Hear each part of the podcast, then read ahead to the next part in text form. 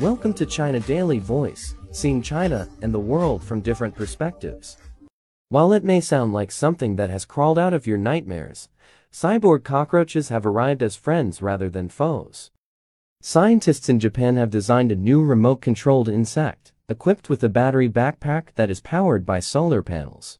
The cockroach, which is part insect and part machine, is intended to enter hazardous areas, monitor the environment or undertake search and rescue missions without needing to be recharged. The researchers from the Riken Cluster for Pioneering Research had to install some components into a tiny pack to allow for all the roach's natural movements.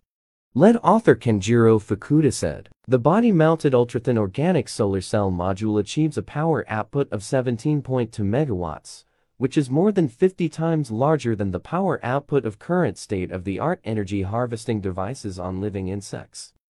Famously able to survive a nuclear war, cockroaches have been the inspiration for a number of technologies in recent years.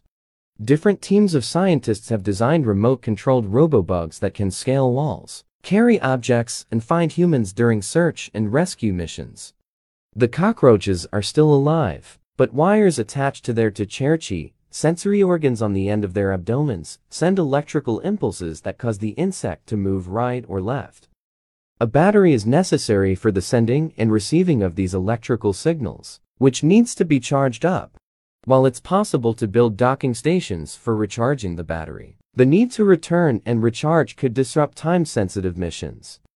The Riken team wanted to create a more practical version that did not need to return to a docking station when it ran out of power. Therefore, they designed an onboard solar cell that could continuously ensure that the cockroach stays charged while it works.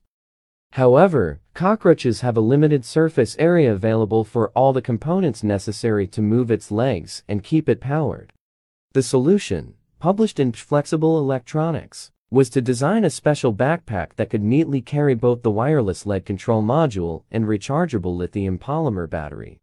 This was attached to the top of the insect on its thorax and was 3D printed to fit perfectly to the curved surface of the Madagascar cockroach or Gromphadorhina portentosa. It allowed for this electronic device to be stably mounted on the insect for over a month, while leaving space elsewhere on the body to implant the solar panel. The 0.004 millimeter thick organic solar cell module was mounted on the dorsal side of the roach's abdomen. That's all for today.